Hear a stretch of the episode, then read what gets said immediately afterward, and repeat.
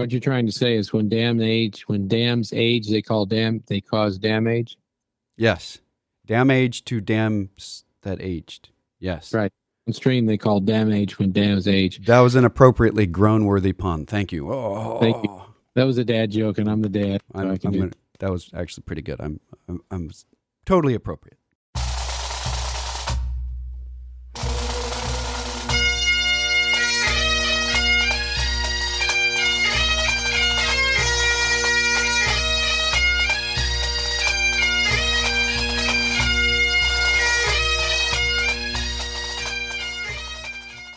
Once more unto the breach, dear friends.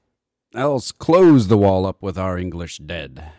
Uh, good morning again, ladies and gentlemen, boys and girls. Welcome to uh, an exciting second hour of the Personal Wealth Coach uh, with Jake McClure. And on the phone with me, I have. Jeff McClure. Uh, we are the Personal Wealth Coach, and we are bald. Now, those are, uh, we already gave our disclosures last hour, but that's a good one to give multiple times, I think. Um, we have a question already. Uh. John, John, our most faithful questioner. We need to give our email addresses. Let's do it. Um, if you'd like to ask us a question, uh, we will be back to phone lines at some point in the future. But at this point, uh, we're taking questions through email at jeff at tpwc.com or jake at tpwc.com. That's Tango Papa Whiskey Charlie or the personal wealth coach. And his question is based on what we were talking about at the end of last hour. We were talking about the chip shortage that's shutting down production. You mentioned General Motors, I threw in Ford, but it's affecting a lot of other car manufacturers as VW, Volkswagen. Um, it just keeps going on and on. There's there's a, a, a Honda. Lots of companies have been hit by this, and the question is, in essence, what are these things? Are these generic check chips that the uh, manufacturing program be- they go before they go into the vehicles? Uh, what what happens to them? Well, they're not generic, and it takes six to nine months to switch over to making a new type of chip from the old type of chip that was being made in a machine. And they're mostly made in Taiwan and Korea. The problem is that your automobile may have a hundred, maybe more semiconductor chips in it. Each one of those is individually designed. They are hardwired in the manufa- at the manufacturer of the chips to do something. And matter of fact, when you go to throw the switch to roll your window up or roll your window down, there's a pretty good chance that there is a chip involved. The engine is run by chips. Your steering is run by chips. Everything, all over your car. There are computer chips that have to be specifically designed for that automobile. A, a better way of looking at this is a complicated switch. That it, it's it's probably if if you just want to think purely mechanics of it, what is it that this is doing? It's a complicated series of switches that occur when some some input is given, whether that's steering or turning on the radio or when you're trying to turn your car on from a distance or any of that stuff. It's a complicated series of chips, and each of those has to be manufactured that means that the machine has to be set up to make that chip. And when the demand was dropping, those machines were re engineered to make chips that were in demand at that moment. Now, for instance, laptops and iPads and tablets across the country went into mass, mass, mass production as more and more children were trying to learn from home, and school systems were buying these things. Businesses were buying them for people that were working at home. And these chips, because of the high demand, the people were paying higher for those chips than they were for automobile chips. While the automobile assembly lines, in many cases, were shut down. So the big manufacturers retooled their machines to make these chips for these portable devices and for the cloud and all the stuff we've been using during the pandemic. Now the automobile industry is coming back faster than anticipated, and there's a shortage of chips. And again, these chips have to be engineered at the manufacturer of the chip. They can't, they're not a generic chip that can be programmed by the automobile. Uh, Let me give you an example. We all assume anti-lock brakes at this point. We assume that if you press your brakes hard enough and you would otherwise skid, you'll hear this humming noise. How, as, as one of my daughters once said, how do it know? Um, and you The reason is because there's a chip in there that says when the it measures the speed the wheel is turning versus the speed the automobile is going, and if it if your wheel starts to lock up, it starts tapping the brake for you. When you go to roll a window up on the driver's side, for example, you assume that if you have your arm out there, it won't crush your arm now because it won't. It'll stop. It'll back off. And sometimes when you go to flip the switch to roll the window up, all you have to do is just tap it. It rolls all the way up. How does it know? Well, it knows because there's a chip in there. There, your car is as much computer as it is mechanical device now. Now there there are certain types of things that go into the circuit that are purely generic, and those of you that spent time in Radio Shack when Radio Shack was really around, you could get all these little. Uh, uh, you could get the transistor, you could get the resistor, you could get the p- capacitor, and all of the all of those are required as well if you're trying to feed power in a different way through different chips. Those are also in high demand at the moment. So basically, if it, there, this shortage is being labeled a chip shortage, but the reality is that it's it's more. We've got more chips now than we did before the pandemic. It isn't that it's a chip shortage; it's specific chips shortage. It is specific parts shortage because, and more specifically, let's get even more drilled down. It's the machines that make the chips. That's what we have the shortage of. When the demand hit, uh, this this is the way a normal market cycle works. Uh, you've got a certain thing that's selling well. You're you're selling chips to the auto manufacturers, and you know they're they've got a pretty solid demand, and it doesn't waver that much throughout the year. So you've got some dedicated machines for it. And then if people start buying more computers, for instance, and you've got to make more chips for the computer, well, you just you make new machines to build those chips because you're already using the other machines. Well, when we had a global shutdown and then the pandemic on top of it, and people didn't want to go out and buy cars like they had before, that meant less cars were being sold, which meant that less cars were being manufactured because they don't want to manufacture a bunch of cars that aren't being sold. So they told the chip makers, hey, we don't need any this month. And the chip makers said, oh, okay. And then they started getting slammed with demand on this other area. And normally they would make they would go and buy a new machine, but why would they buy a new machine when they've got these ones sitting over there sitting idle? So they just repurposed the existing machines. And now they still have that high demand for computers, and they still have these machines set to make chips for the computers, not for the automobile manufacturers. They would have to cut back on existing business and take less money to repurpose those machines, or they have to have new machines built. And that's the thing that takes the six to nine months. And that's the thing that when a new an automobile manufacturer is designing a completely new car, they're going to try to use all the same types of chips that they're already using. That's just good manufacturing decision uh, and and engineering. But if you've got a new machine that you have to have in there, you've got to make new chips. Well, it's going to take longer to get the car manufactured because you've got to manufacture the machine to make the special chip for the car. And that's where we are. It's not a new car line, but they didn't own the chip making process. There's another factor here, and that is logistics in general are screwed up. Yes. Have we had before the pandemic, we we're really proud of the fact that we'd adopted a Japanese. Well, actually, the Japanese didn't invent it; we invented it, and the Japanese adopted it. Just in time supply delivery, so that there wasn't a huge surplus of. And again, let's use an example: uh, Ford F one fifty truck alternators uh, piled up in a warehouse someplace. They would get their alternators from whoever makes the alternators just in time to put in the truck.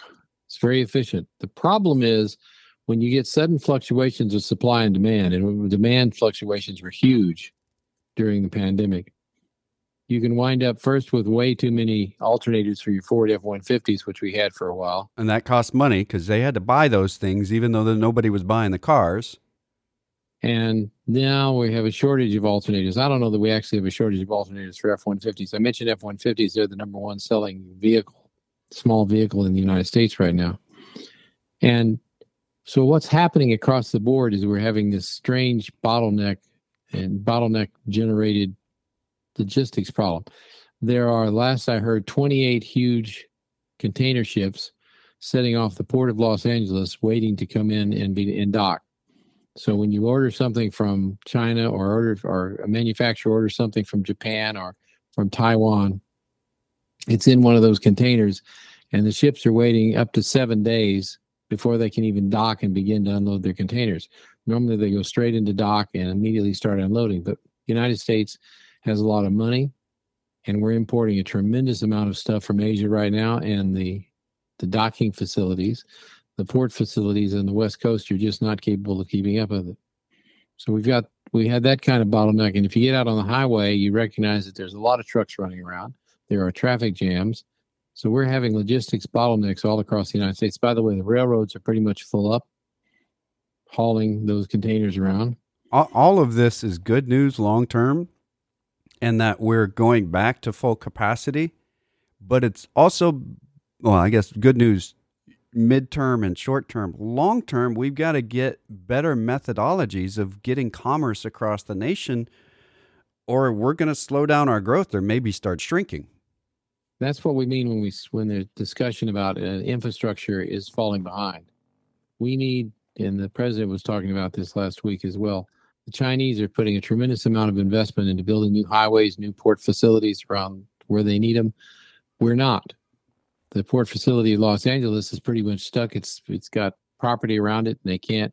It's privately owned. So the problem is, it takes a lot of money to build new port facilities or to enlarge existing port facilities. And I, I almost physically heard listeners wince when you said the president said this.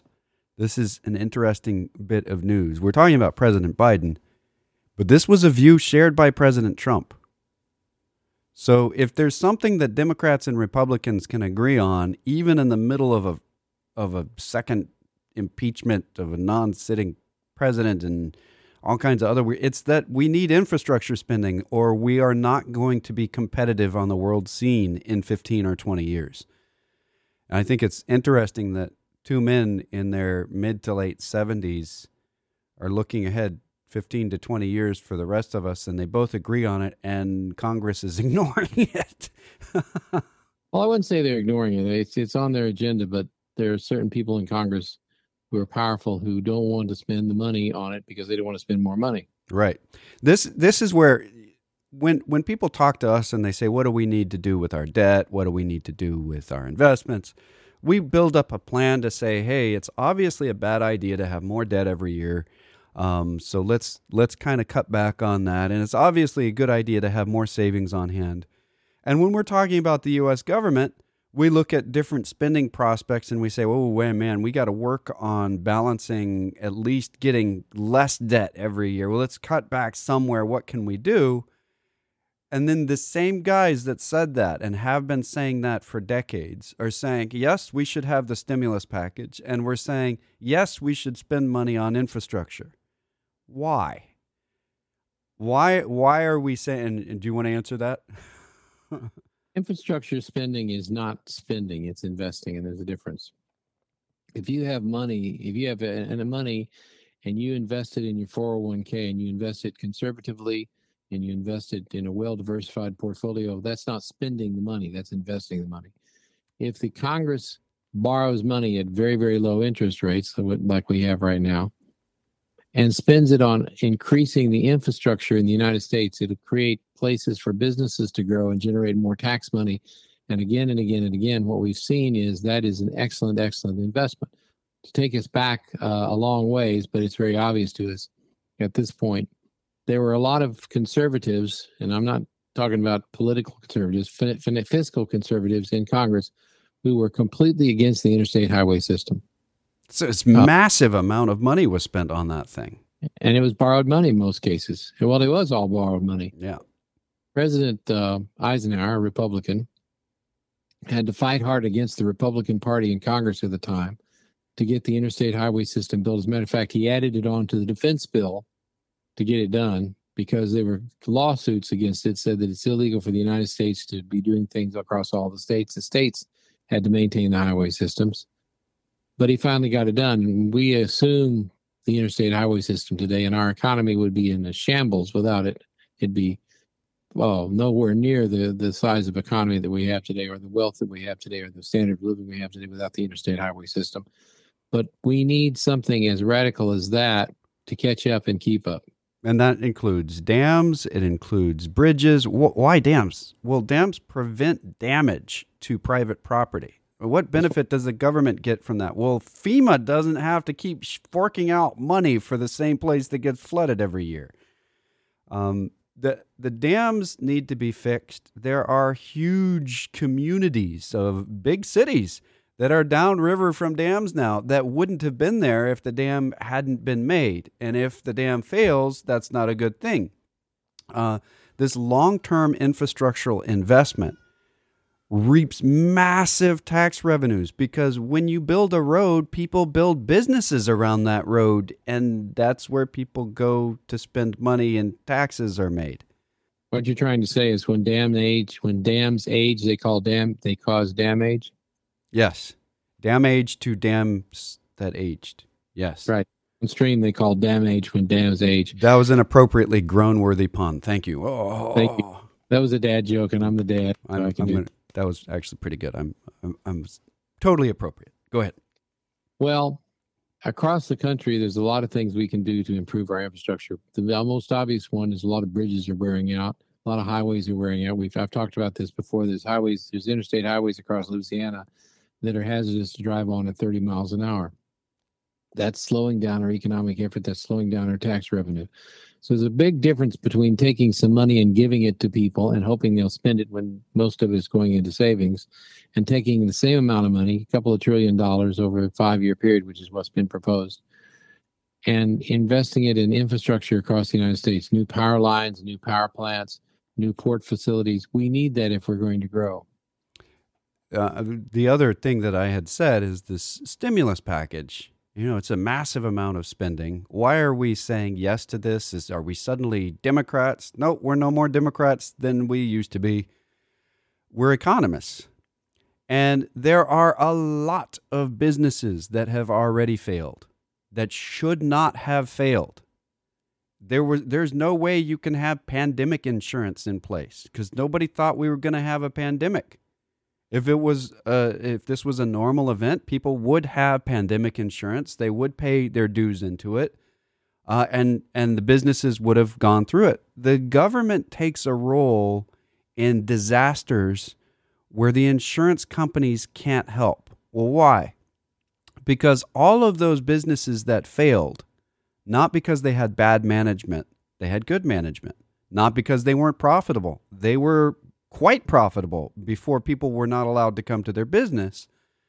The government said you can't have people come to the business. The government said, um, or or the the people at home said, "Hey, I'm not going to go because I'm somebody might be sick and I might get sick." So the business is damaged. How does the government make revenue? They make revenue from income taxes mostly. There's corporate taxes as well, but the majority comes from income taxes. Income taxes come from people making an income. And if they lose the tools with which they make their income, it's going to take a lot longer for tax revenue to return. So, from a governmental perspective, you don't want businesses to completely shut down. It means it takes a lot longer to rebuild whatever was there before because all the pieces got sold off at auction and they might be you know the, the manufacturing machine might be being used as somebody's coffee table now. No you got to make a new one. Uh, this is this is a bad bad bad waste of money that the government providing a lump sum or some business stimulation or something allows for not having to completely redo this on the other end. It's a form of investing. Well, let me bring that up to the macro level. There's a presuming we do get a couple of bills, we do get a stimulus bill. I don't know how big it needs to be. Uh, economy, the Wall Street Journal did a survey of economists across the country that they do at least quarterly, and they they've determined their average expectation for 2021 is that we will have a 4.9% GDP growth, which is excellent. That, that is a big surge in GDP, and we'll be headed the second half of the year. Will be set. We'll be headed back for recovery. Now, it does also suggest that we'll only recover about half the jobs that we lost. In other words, there's about 10 million people out of regular work, and that's not counting self-employed people and so on. We'll probably rehire about half of those this year. The other half will still be out of work at the end of the year. And why will they be out of work? Because there's businesses that have shut down because of the pandemic and won't reopen because they don't have the money to do so. Uh, the other thing is, and I think this is a very good indicator. Everybody wants to know. I want to know when is this going to be over with? When is this pandemic, at least the, the not just the disease, because the disease will probably be around for a long time, but when will we be able to get back to normal life? And the answer seems to be because the consensus among major corporations at this point, Labor Day. In other words, the end of the summer this year, Labor Day, when we normally go back to school, when kids go back to school and people come off their summer vacations, about then they're anticipating they'll be able to reassemble their workforce in their offices as opposed to having them work from home. A gradual consensus is developing. They were previously saying around July because they anticipated that the vaccinations would happen quicker. But based on the speed of vaccination right now and the way it's coming along, they're looking so you can we can kind of make a guess at this point. Sometime around the end of the summer, things will start to get back to normal seriously. That's a that's a good good news. The fact that Right. most of that 4.9% growth is going to occur in the in the last half of the year. And I think the stock market investors are betting on that too. There's probably going to be a massive surge in investment and spending in the second half of the year that almost certainly will continue into the next year, 2022. Uh, th- There is, there have been a massive amount of change, changes made to the way we do business. And some of those changes have taken place in big leaps during the pandemic. An example of that, um, I used to go and visit New York relatively regularly for business, for pleasure, and r- driving around in their toll roads has was just amazing to me because there were people sitting in the booth. They have these baskets where you actually still put real change, like the the clinky stuff that you put in your pocket. You had to put change in there, and it had to be exact change in order to drive on this highway. And it was shocking to me. And the people that I would go and visit there, or if I'd be driving with somebody, and they they just treated it like it was normal. And I remember the first time I went when they had a sticker on their windshield. Where in Texas we'd had stickers on it. We there, we never did the change in a basket thing. What what is that?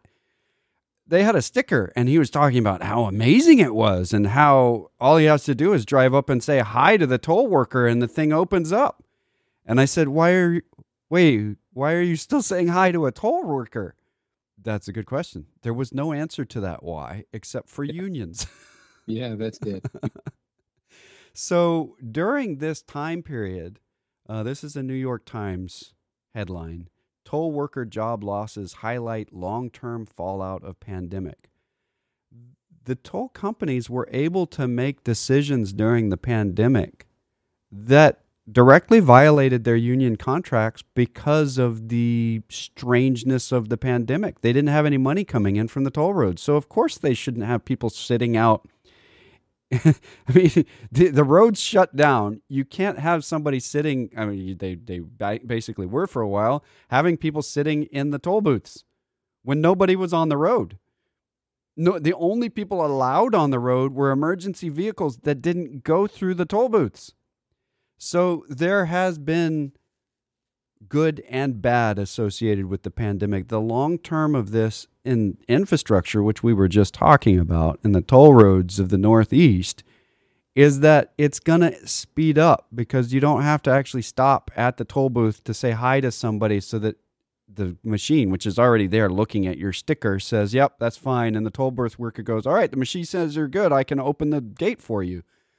That that to me, it's it is uh, it's a big deal because that could have been a vestige of prior toll days for the next 10 years.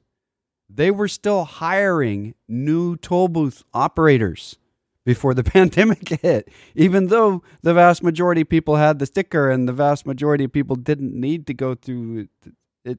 You see where I'm going with this. So sometimes it takes disasters for us to improve the way uh, we do business. It's not fun. Please don't hear me say that this is all good. But the way we do business improves because of hardship. And I can say I noticed Pennsylvania went all sticker, is going all sticker. Yeah. But you have to have a Pennsylvania sticker. So I guess it's the case if you drive through Pennsylvania, you have to pull over at the border and buy a sticker. Well, Texas only in the last five years or so unified its stickers so that you can get there's still some stickers that don't get used properly at other toll establishments in Texas. But if you get the two major ones, and I think it's the the the authority out of either um, Dallas or Fort Worth has one, and then there's the Texas toll tag, and that's good anywhere you go in Texas until you go to Oklahoma. So at some point, hopefully, we'll have some, something that you can just pay for your toll because you're in your car.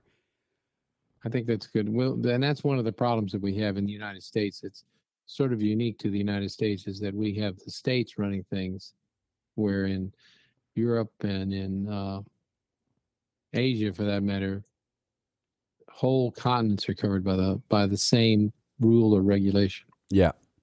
So there there's benefits and detriments to each way of doing it. The way we handled the pandemic is the way we handle creativity.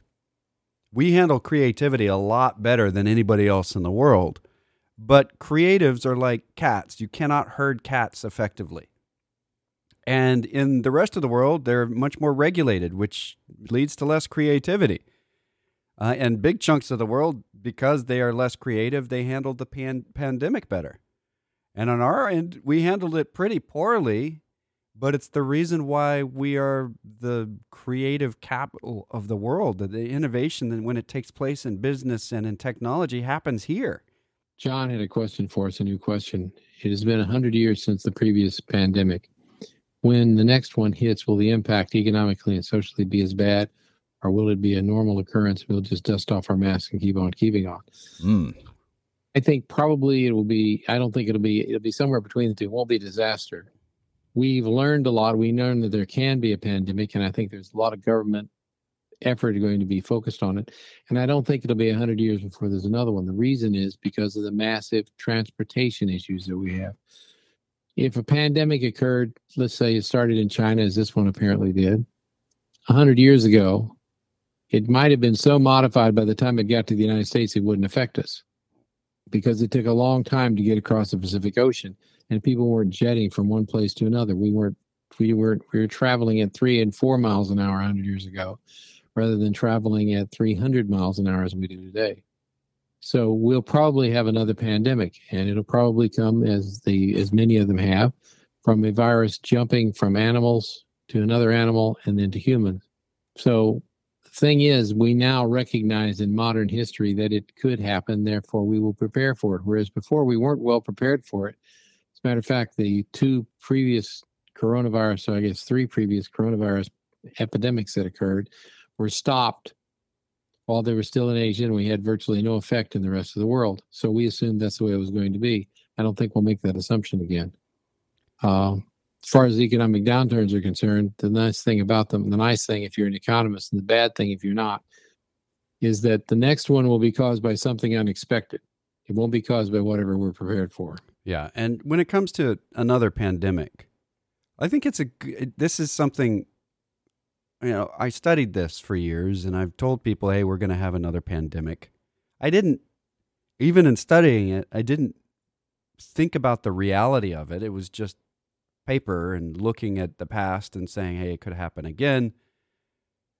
The reality is that if we get another pandemic almost immediately after this one, it's going to be bad too because we haven't figured out what we did right and what we did wrong in a way. One of the things that our government is good at, wait, don't gasp too hard. I know Our government is actually good at some things. The military is one of them. We're actually pretty good at dealing with the last disaster. Uh, the Dodd Frank Act took place after the financial collapse, uh, the Great Recession, and both Dodd and Frank could have been given a chunk of the blame for the collapse.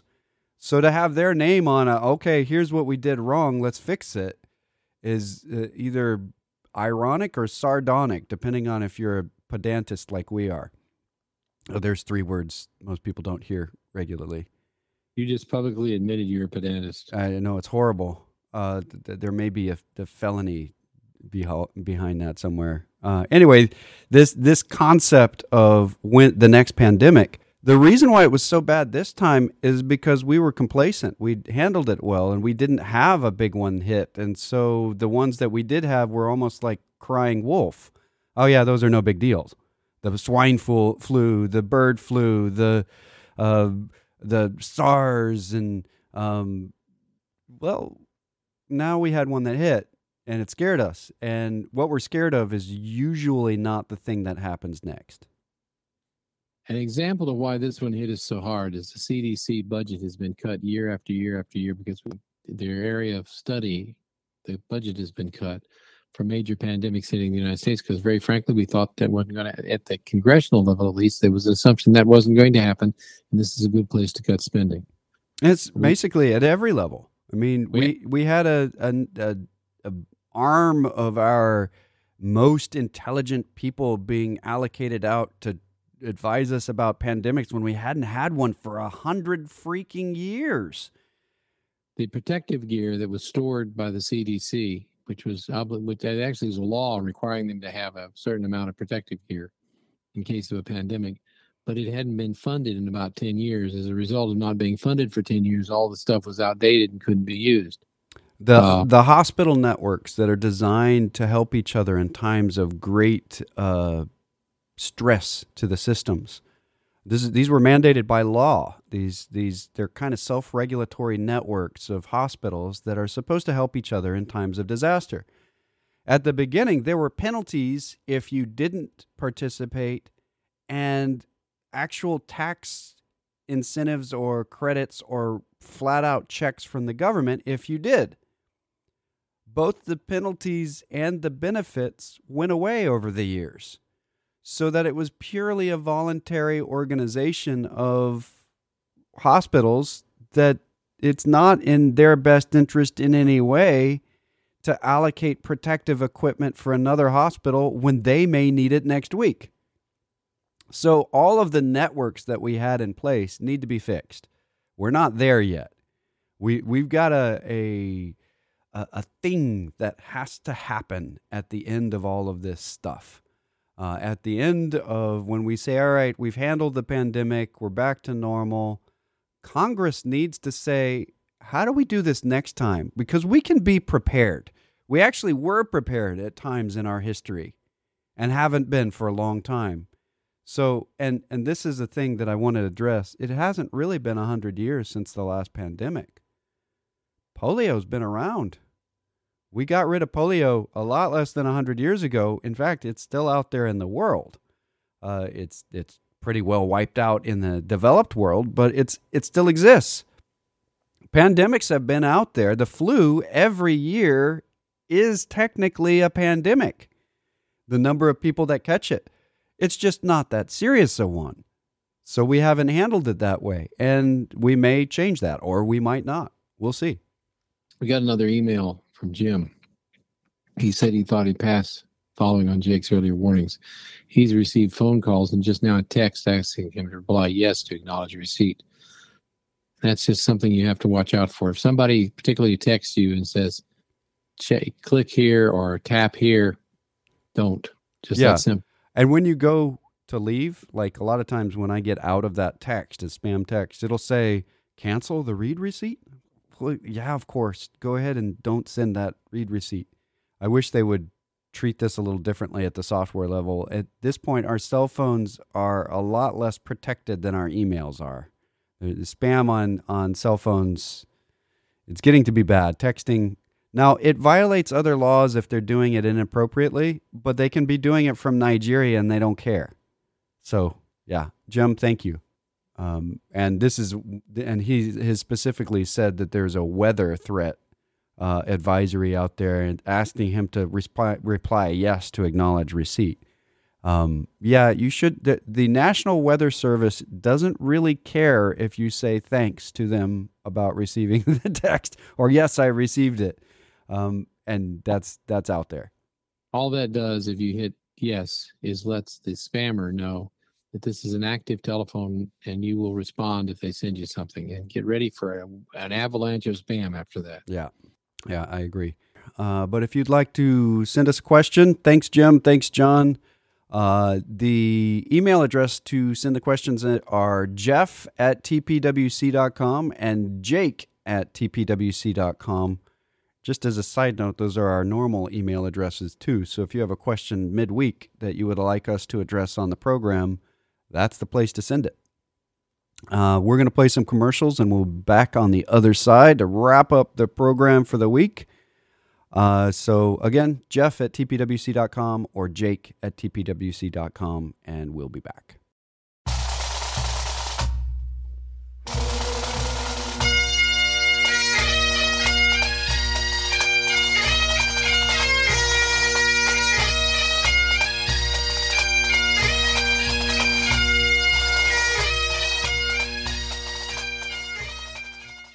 And we're back with more of the personal wealth coach with Jake and Jeff McClure.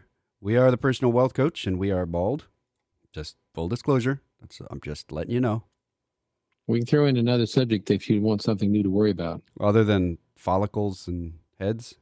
Okay. All right. Let's let's worry about it. I'm was worried enough about being bald, but if you insist.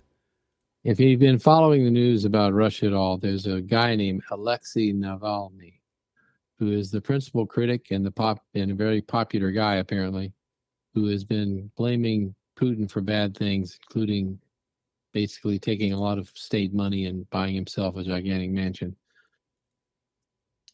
he was arrested when he came back. He, he was, by the way, almost certainly poisoned by the Soviet secret, so Soviet, not Russian Secret Service. by by almost certainly, we mean they're the only ones that use this specific type of poison. And he recovered in Germany and Britain, and he finally, you know, he went back to Russia and was immediately arrested and put on a show trial, uh, where he sentenced to an extended period in prison. And several European nations have been have complained about that and said that they would be that they would put assign sanctions against Russia and against Putin and his allies, as well as seize their assets if he's not released from prison. Uh, the Russian foreign minister said something that kind of is under the radar unless you're following this very, very carefully. He said, if you want peace, be prepared for war. And they are and Russia, the foreign minister threatened to break all ties. In other words, stop diplomatic relationships with the countries in Europe that are complaining about this. That is a prelude to war. And this is the most warlike statement that's been issued by the Russian foreign ministry since the Cold War. And I don't think it was even issued during the Cold War this this strong.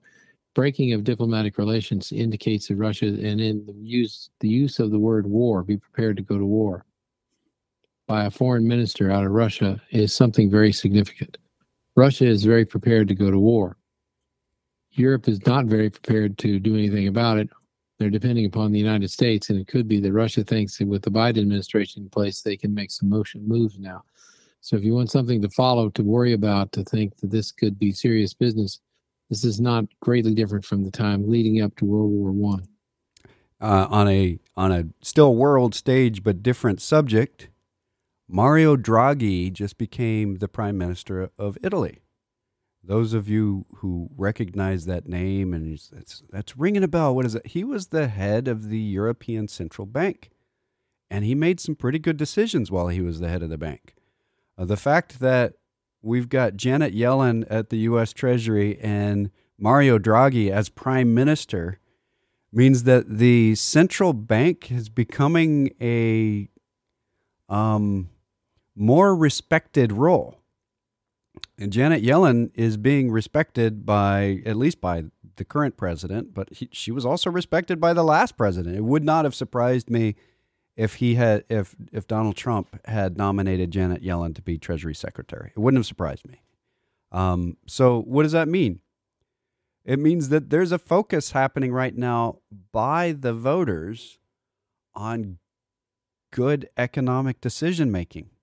How's that for weird? Right in the middle of Russia gearing up for war. And just as a side note, we talked about negative prices in oil uh, earlier in the program, but the, you know down to negative negative thirty-seven dollars a barrel back in April May time period.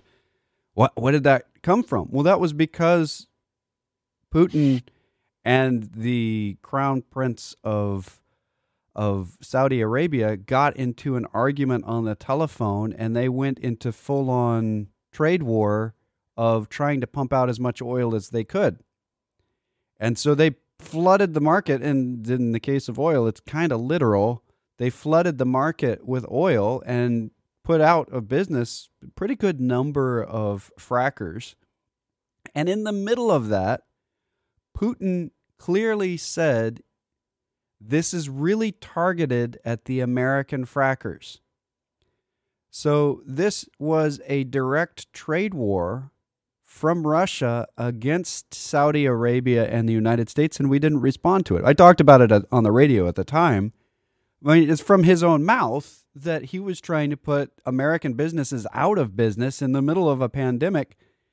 Well, it turned out that a lot more damage was done to Russia and to Saudi Arabia over the deal than to the United States. And that just talks back to our crazy nature of creatives, where we have thousands of fracking companies, and some of them went out of business, but the other ones bought them up. So we still have the same ability to move forward, and some of those companies have made pretty good profits in the last few weeks and months. Oh, well, I think it's a good idea to keep an eye on the rest of the world. Uh, the European Union is slipping back into recession, and yeah. the United the United Kingdom and the headline is recorded the most the worst economic performance in more than 300 years in 2020 yeah. Its gdp basically fell 9.9% during the year. Its production its its output of goods and services fell 9.9% during 2020 that's worse than the 1921 slump. It's worse than the 19 than the 1930s it's actually worse than 1709 it's it actually almost as bad as the contraction in 1709 which takes you back a long ways. This is in other words, this is serious business. One of the reasons that it happened, and it's, there's a picture on here that's anecdotal, but but it's on the article that I was reading uh, in the Financial Times. It shows a group of people walking through a shopping district, and none of them are wearing masks. And if we think we've had trouble in the United States, they've had trouble there in spades in the United Kingdom because they basically, when they were locked down, they refused to stay locked down. And when they were told to wear masks, they basically didn't wear masks. They were very individualistic about it and they decided their individual rights were being imposed upon. And they have this huge epidemic now that has knocked down their economy 9.9%. We're in full fledged recovery. They aren't. They're trying to get there. Right. But they will see how we'll see how it works out for them. Uh, of course, they also did Brexit this year, this last year, which didn't help a lot. Yeah, they're having some trade issues with the EU uh, the Prime Minister of Ireland just gave a speech to the uh, EU uh, and was pretty thoroughly hard on them, saying that there are members of the EU that are holding against the UK things that they shouldn't, that just because it's like a jilted lover, I think is what he said. And they need to get over it because it has nothing to do with your personal feelings. So it, there's some problems in Europe, more than a few. Uh, they they have a mountain to climb. There's some pri- problems in northern Asia. Uh, Russia is definitely on the decline, and they have a massive army. When you have a nation that's on the decline with a massive army and one that has a habit of invading its neighbors, don't be surprised if they do it again in the near future. I wouldn't be a bit surprised to see a nation invaded in the coming year by Russia there. Now, you scared people, and I wanted to come back and say I'm also very aware Russia is doing weird stuff right now. And also, let's let's close on them since we're coming towards the end of the hour. I think it's important that we note that the consensus of economists agree that we're going to have something approaching a five percent GDP this year in the United States. Right. Now, recognize that currently the death rate from the death toll per day from the coronavirus is at its highest level it's ever been in the United States. And so when we got we're, we'll probably easily bust the four the 500,000 dead death toll. The 500,000 mortality from coronavirus in the next few months, next few weeks maybe. And so we're going to see some bad news and we're going to see some rough stuff. The new variants are out there. But the big thing that I saw was that the corporations and when the corporations that have they have skin in the game, they have money on the table, are saying this will be over by Labor Day. I think that's a big plus. I think it's a big plus to say that in if you be patient and wait out the year, this year is probably going to be excellent econo- for economics. It's kind of hard to see that right now in the middle of an ice storm, in the middle of probably one of the coldest weeks we've had in 40 years in, in, in Texas. Here. Yeah. And but it's but the spring is coming. The the regrowth of the economy is coming and this will be over this year almost certainly. Uh, the vaccine is being distributed. Uh, I've had two shots already. I've had my first and I'm scheduled for my second. And I realize people are having trouble getting in there, but there's what you do is you, if you're in Bell County, you the Bell County Health Department is the place you go, and you have to go online and get in line when they open up their lists. You just jump on the list. Eventually, we'll get through this. And so there's two things, and I, we said this in the newsletter, and I think it's important. There's two things to recognize. Number one, there's still some rough back patches ahead. There's some things going to happen that are unpleasant. We still have a lot of people out of work. We still have a lot of uh, unnecessary or unnecessary, depending on your per- perspective, uh, fighting in Congress.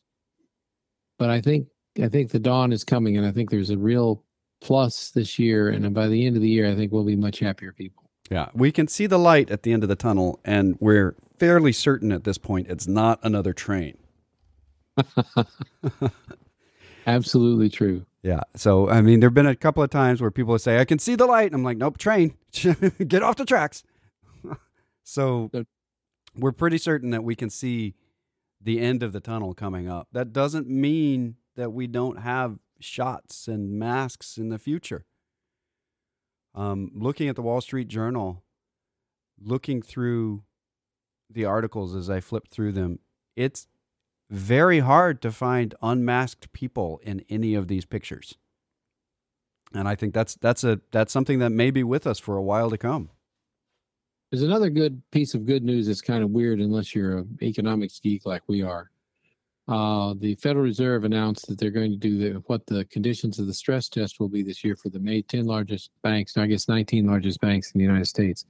They want the they want a simulation of a 55% drop in the stock market, the stock market locking up and a 10 and a run up back to 10% unemployment this year. They want to test they want to test the banks ability to deal with that so they're going to put them through a simulation you know actually a 55% drop in the stock market and 10% unemployment and the market's locking up. Now, why is that a good thing to do? Because basically the stress test will determine whether banks can continue to do business, pay dividends, and do the things that they want to do. And the banks have to be prepared for a worst case scenario, which is as bad as anything we've seen since 1929. And they're going to do that. I think we're the, the danger that people are fearing is that there will be another economic collapse or a stock market crash. And I think the chances of a major crash locking up the country and financial shutdown is pretty slim at this point. Right. Very slim. And I think we're preparing because we're preparing for it. Remember, it's the things we fear that don't happen. It's things that happen to us that knock us down to the things we are completely confident there's no danger from. When you look at the headlines and you don't see we're in a bubble anymore, you see everybody should get into this or there's no end in sight, that's when you need to be worried. Uh, we are in definitely a frothy area. There's certain portions of our market and our economy that are over over overpriced. But bubbles tend to work in that they build for a while before they pop. You want to get out of them while you can, but we should have some time to do that. There's only one thing that concerns me at this point. That's fin- we just talked about Russia and we talked about all kinds of other things, but only one thing concerns you. One thing deeply concerns me at this point. The Financial Times had an article, U.S. equities closed the week at record highs, and a big picture of a bull. Oh, that's a scary thing. But it's not on the cover of the of the Financial Times. It's not on the cover. Now, when magazine covers historically, when magazine covers like The Economist or Time or something like that have on their front page a picture of a bull, that's an indication it's over. Yeah. When everybody says, yes, we're in a bull market, it just by definition means everybody's already bought. And that means the only thing left to do is sell, at least in the behavior aspect. That's that's one of the signs of, of a, an old bull market is when people start saying, yep, we're in a bull market. Everybody all together. We are in a bull market. We've been talking about the bull market since April. Uh, we definitely were in a massive and very, very fast bear market in March and April as well. So any recovery from a bear is a bull. But when everybody admits we're in a bull market rather than saying, oh, we're still recovering, that's when you start getting a little bit nervous. And then when they say this is going to go on forever, or is this the new normal, or maybe we don't have to think about company fundamentals anymore, that's bad news.